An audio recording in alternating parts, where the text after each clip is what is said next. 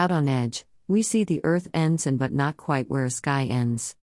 How magnificent ship enters in port near temples of contradicting views. God is on the brink of falling down, clinging to a rocky cliff for dear life. Which is for our dear life, since born, ignorant about why the big tree falls.